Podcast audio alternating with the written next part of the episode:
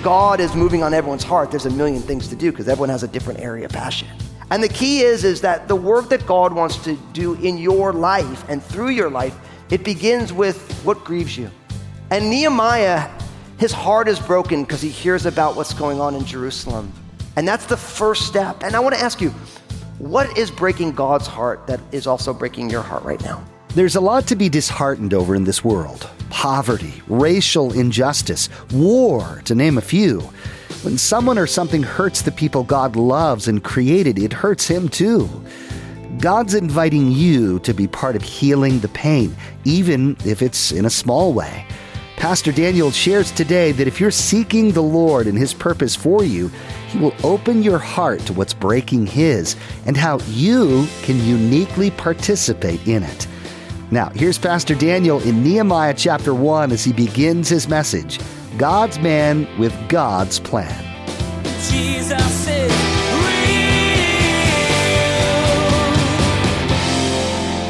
So unfortunately, I remember this moment like it was today. Actually, you know those moments that you have when you you just woke up and you're going down into your kitchen and you notice something that looks like it's not supposed to be there.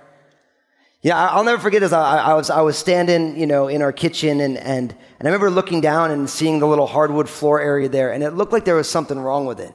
Something was a little bit messed up, and I remember looking at it and being like, I don't think that's ever looked like that before. But I hadn't had any coffee yet, so I figured, you know what I mean? It's just like the lack of caffeine, and you all know what I'm talking about, you know? And so, so I just kind of just ignored it. But you know when something catches your eye, you start looking at it often, right? So I remember just, you know, later in the day, I'd go down and look at that little spot on the floor. I'm like, hmm, I'm not sure about that. But I kept my eye on it day after day, week after week, month after month. And I'll never forget, all of a sudden one day I go down there and I step on it and it feels wet.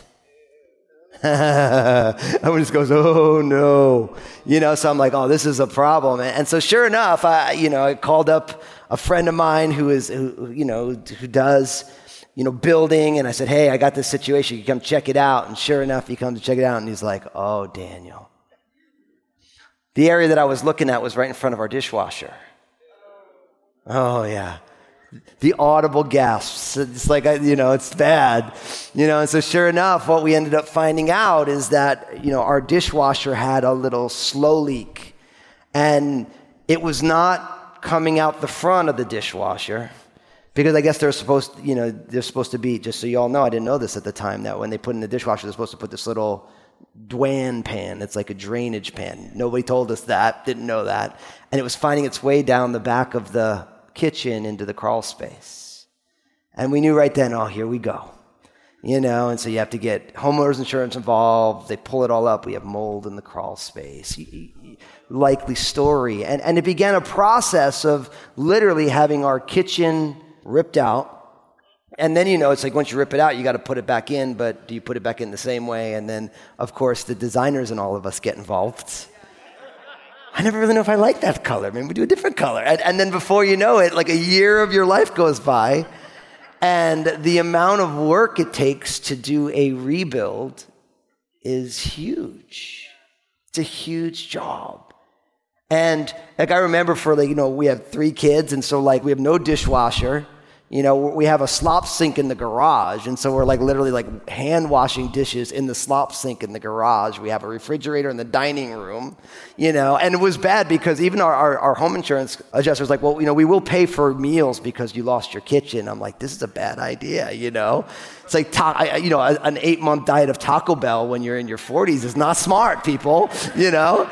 I know. It's uh, sure enough, though. As I thought about this, it's like you know, the idea of getting a new kitchen was great, but the rebuilding process was hard. It was uh, frustrating. There was issues, and even though our, you know, the people who we work with are extraordinary, just love these folks, and they're like, we're in our house for a long time getting this stuff done. It's a journey, and I bring that up because here in this year at Crossroads, we're calling this a year of restoration. where God wants to meet us right where we are and He wants to teach us how do we grow and how, how do we become better than we've ever been. But one of the things we love about the Crossroads family is that we're committed just to being real about this all. Like we want to be honest about it. Because I think what goes on is sometimes when you want to talk with someone about Jesus changing their life, sometimes the church can come off a little dishonest. Like, man, just give your life to Jesus and everything's going to be great. And I'm here to tell you if you give your life to Jesus, everything is great, but it doesn't mean that it's all easy. I wish someone would have told me. I mean, I get why they did. It's like when people are getting married. Nobody ever says, listen, marriage is hard, you know? They're like, oh, we're in love. Like, oh, you're going to be so blessed when you get married. And everyone who's been married for a while is like, man, marriage is hard, right? But it's a good hard. And in the same way, it's like when Jesus wants to do a work of restoring your soul, that's hard work. But what's amazing is Jesus isn't only interested in restoring our souls. Once he restores an individual soul, it's in the process that he wants to restore a family or, or a sphere of influence. And then once he restores a sphere of influence, he wants to restore a community. Then once God restores a community, he wants to restore the whole globe. Right? And so you realize that this journey of restoration is not easy. And so today we're going to begin a brand new series through a phenomenal book that I've been wanting to teach here at Crossroads for a while, the book of Nehemiah. As we watch God do this work of restoration in the lives of the children of Israel at a very important time in their life. And really, what we're going to find is that, you know, Nehemiah is God's man with God's plan for that moment. So, if you could, I want you to open up your Bibles to the book of Nehemiah. We're going to start in Nehemiah chapter 1. If you brought your own Bible with you, the book of Nehemiah is in the Old Testament, which speaks of everything before the life of Jesus. It sits between the book of Ezra and Esther, kind of after your 1st and 2nd Kings, 1st and 2nd Chronicles. So if you find those books, go to your right. If you find Job, Psalms, all the minor prophets, you go to your left. But Nehemiah comes on the scene at a very important moment in the life of the children of Israel. Because if you remember, the children of Israel had been exiled off their land. You remember the prophet Jeremiah? For 70 years, they were in Babylon, right? And then while they were in Babylon, the Babylonians were conquered by the, what we call the Medo Persian Empire. It was an alliance of the Persians, which is modern day Iran, and the Medes right? And then they had a series of kings. And then it was in the midst of that that they started to go back to Jerusalem. They've been exiled off, and they start coming back. And there's been a number of waves. If you were to read the book of Ezra, you have the first wave or group going back from exile in 538 BC with under the leadership of a man named uh, Zerubbabel. You can read about that in Ezra chapter 1 and 2 the first going back. And, and it's in that first group that they actually succeed in rebuilding what we commonly called Solomon's temple. It wasn't rebuilt to the same specifications, but it was rebuilt, and that happened in about 515 BC, before Jesus. And then the second wave comes with Ezra, who is the person whose name is on the book of Ezra, and that happened in about 458 BC. So the second wave is with this man Ezra, and Ezra's teaching really helped the children of Israel to have almost like a restoration of their souls. His teaching was strong right? And he was teaching them the Word of God, and they were moving, God was moving their hearts because of the teaching of the Word of God. And then what we're going to start seeing today, about 14 years after the return of Ezra, then God starts to use Nehemiah, and it's about 444 BC is when Nehemiah comes on back. And really, what we're going to see is that Nehemiah's goal is to rebuild the safety of the children of Israel. The walls had been broken down, they were vulnerable. And God uses Nehemiah first to rebuild the walls and then to rebuild the people. And really, what we're going to see as we move through this book over the coming messages is the rebuilding process and the restoration process is hard. But just because it's hard doesn't mean it's not necessary and important. And just the way, like, if right now, if you're working your way out of a hole, whether it's an, an addiction or whether it's a financial struggle or there's a marital problem or there's this or that, listen, the work needs to get done. But it's not always easy, but God is with you in the process. And that changes it for all of us. So, what's powerful here is we learn something about the restoration process. If all of us are going to find ourselves involved in the work of restoration that God wants to do. We all need to start with what breaks your heart. You need to start with what breaks your heart. Now, the reason I say that is because you find immediately that Nehemiah, whose name means the comfort of Yahweh or Yahweh has comforted, right? He is hearing at this specific moment about the fact that Jerusalem is broken down, that the walls are broken down. And by the time you get to verse 4, it says that he wept for many days. You know, and I think one of the things that we realize is that the work that God wants to do in Nehemiah's life and through his life, it's actually founded in, out of all the things Nehemiah heard on a given day, this is what broke his heart. And I think that God wants to use each one of you. And I think that God breaks each one of our hearts in different ways to move us into action. You know, I've been a pastor now for 20 years, and one of the things that I've found is that when something breaks a person's heart, they can't help but engage. How do I fix this? Right? And one of the things that I found in the life of the church is oftentimes when something breaks someone's heart, that's the only thing they can think about. It's like, this is the most important thing. And, and you know, I always like to joke that in a large church, when God is moving on everyone's heart, there's a million things to do because everyone has a different area of passion. And the key is, is that the work that God wants to do in your life and through your life, it begins with what grieves you.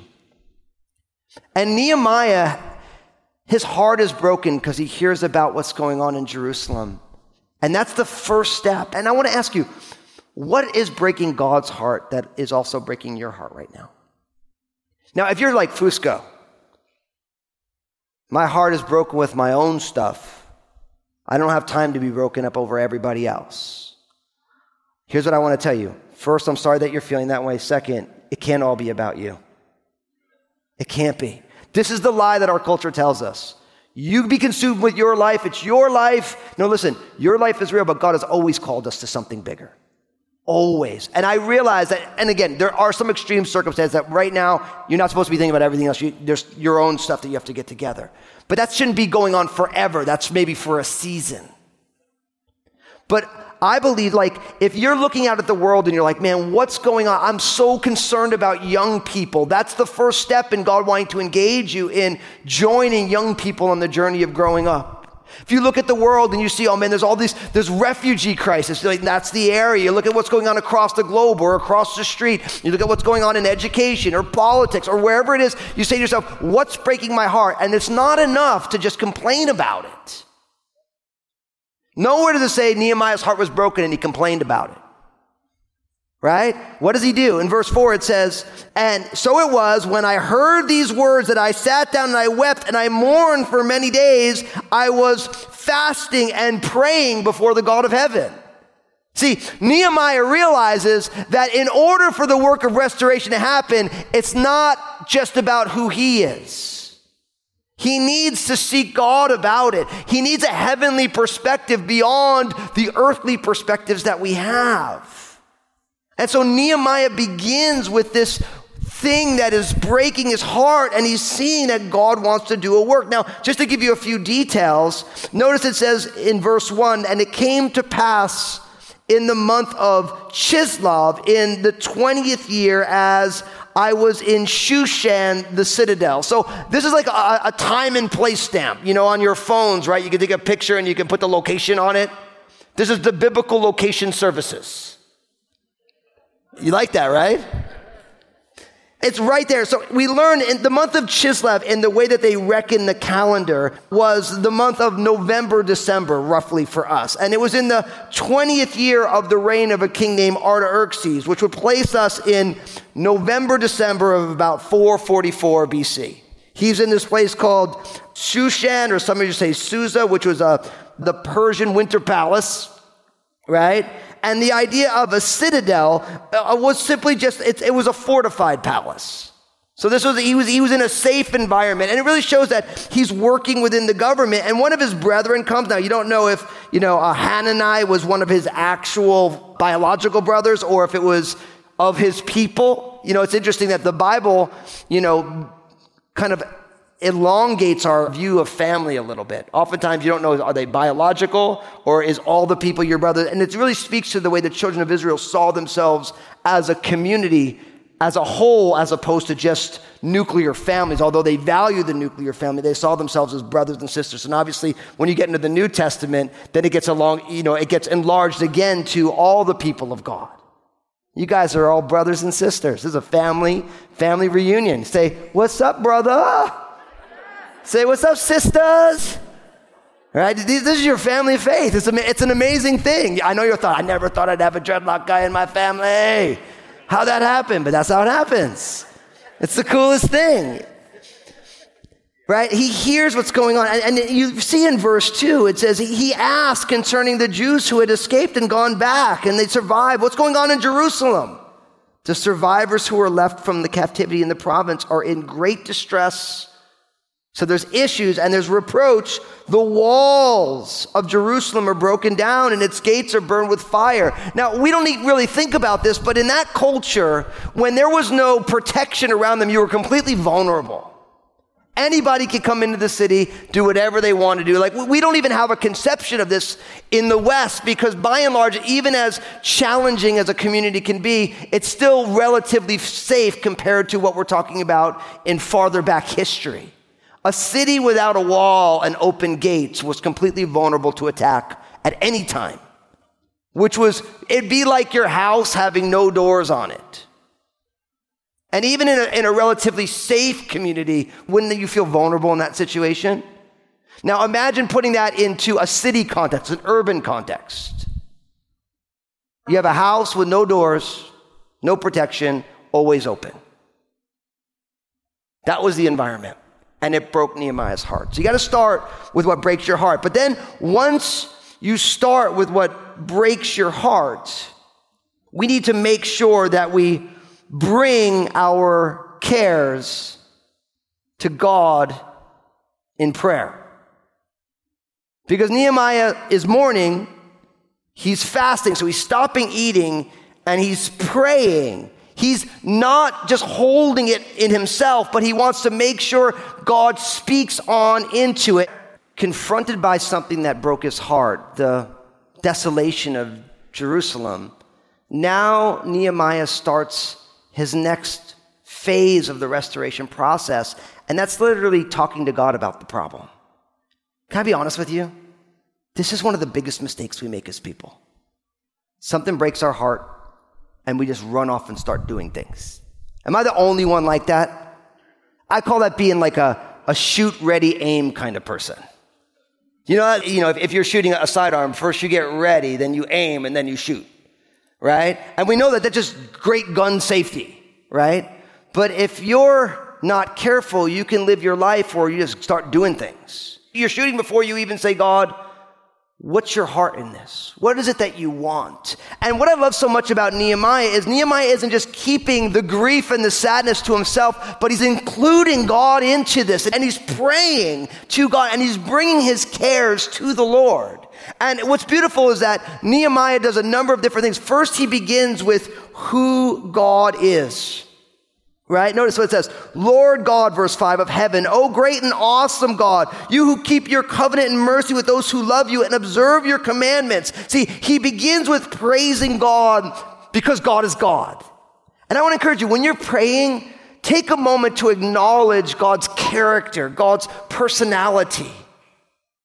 Nehemiah realizes that all that's going to go on, he needs God the God who keeps his covenant, the God who is great and awesome, the God who is merciful. He needs God to work. And of course, this reminds me of Jeremiah chapter 32, verse 17, where it says, Oh, Lord God, behold, you have made the heavens and the earth by your great power and outstretched arm. There is nothing too hard for you. In the work of restoration, we need the God who there's nothing too hard for. When something feels beyond what you can do, always realize you believe in the God of the all possible, the God who sent Jesus to die on a cross for our sins. God has a plan and God will do a work. See, it begins with who God is, and then he's saying, Lord, will you hear my prayer? But know what I love about Nehemiah is that Nehemiah does not in any way expect God to hear his prayer. Because he moves from the character of God to his own character and the character of the children of Israel. And what he doesn't say is, God, of course you're going to do something because I am awesome. And all your people are awesome, and we've always been awesome. And even if you don't think we're awesome, we're awesome still because we're on TikTok, you know? He doesn't do that. Instead, what he does is, and you always find this in biblical prayers, is there's a time of confession.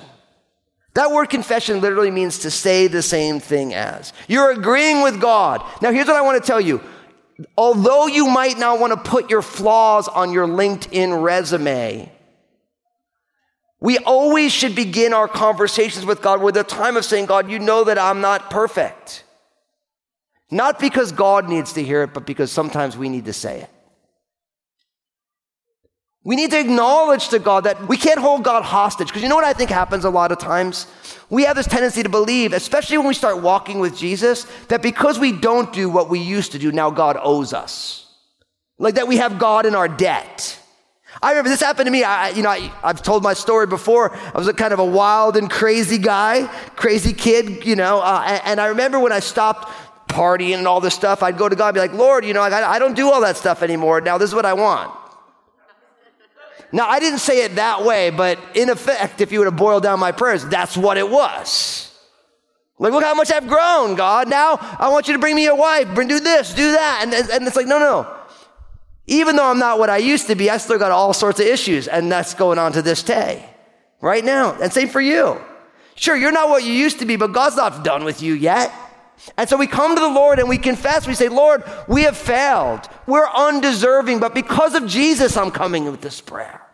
And I want to tell you, see, humility is a lost art in our day and age. You know, many, we're all raised in the never let them see you sweat culture. But the thing is that that might be true in our culture, but that's not true in the kingdom of God. And so, and what I would tell you is that if you can't be humble before God, you can never be humble before people. Because God loves you unconditionally. So when you say, God, I've really screwed this. Lord, I lost my patience. Lord, I didn't lose my patience outwardly, but I did inwardly. You know, you, you go through the whole thing. If you can't do that with God, you'll never be able to humble yourself before people. You'll never be able, when someone calls you on your garbage, and gosh, I hope you have people in your life who do, you'll never say, Oh, you're right. I'm so sorry. I got that wrong. You say, No, I didn't. What about what you did? Right? And then you go in the, the tit for tat of how these discussions go, and you get nowhere.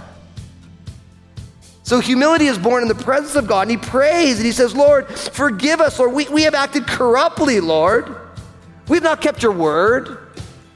Like, we've been exiled. You told us in the writings of Moses, in the book of Deuteronomy and Leviticus, you told us that this was going to happen. And look, I'm in the citadel, I'm in the Medo Persian Empire. We've been banished off the land. Jesus is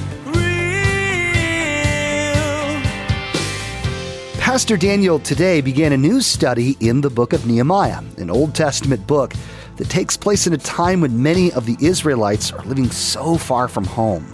But their home, Jerusalem, is standing unprotected, and those living in it are in danger. This has broken the heart of Nehemiah, and he wants to do something about it. But instead of immediately jumping into action, Nehemiah showed us today what to do next humbly seek the Lord and ask Him for help. Everyone needs a little encouragement to get through their day, and we have a way to provide that for you. Pastor Daniel has some excellent advice, truth, and love to share in his two minute messages available on Facebook, Instagram, and Twitter. Just go to JesusIsRealRadio.com and click on the social media links to find them. You won't be disappointed, and your day just might get a little brighter. Hey, everybody, this is Pastor Daniel Fusco from Jesus Real Radio. I'm so excited about what Jesus is doing through this ministry to change lives and restore his people. Would you consider partnering with us as we continue to share the message of Jesus here on Jesus Real Radio? You can find out more and donate securely online at jesusisrealradio.com. Thank you for prayerfully considering this. Next time on Jesus is Real Radio, Pastor Daniel will continue to follow Nehemiah on this journey he's about to undertake. Nehemiah seeks the Lord for wisdom and action on God's part, but then he needs to do something too. next time he'll get that opportunity. So, what does Nehemiah do when the opportunity arises? He says a prayer and steps forward in faith. You've been listening to Jesus is Real Radio with Pastor Daniel Fusco of Crossroads Community Church. Pastor Daniel will continue teaching through his series called Honest. Until then, may God bless.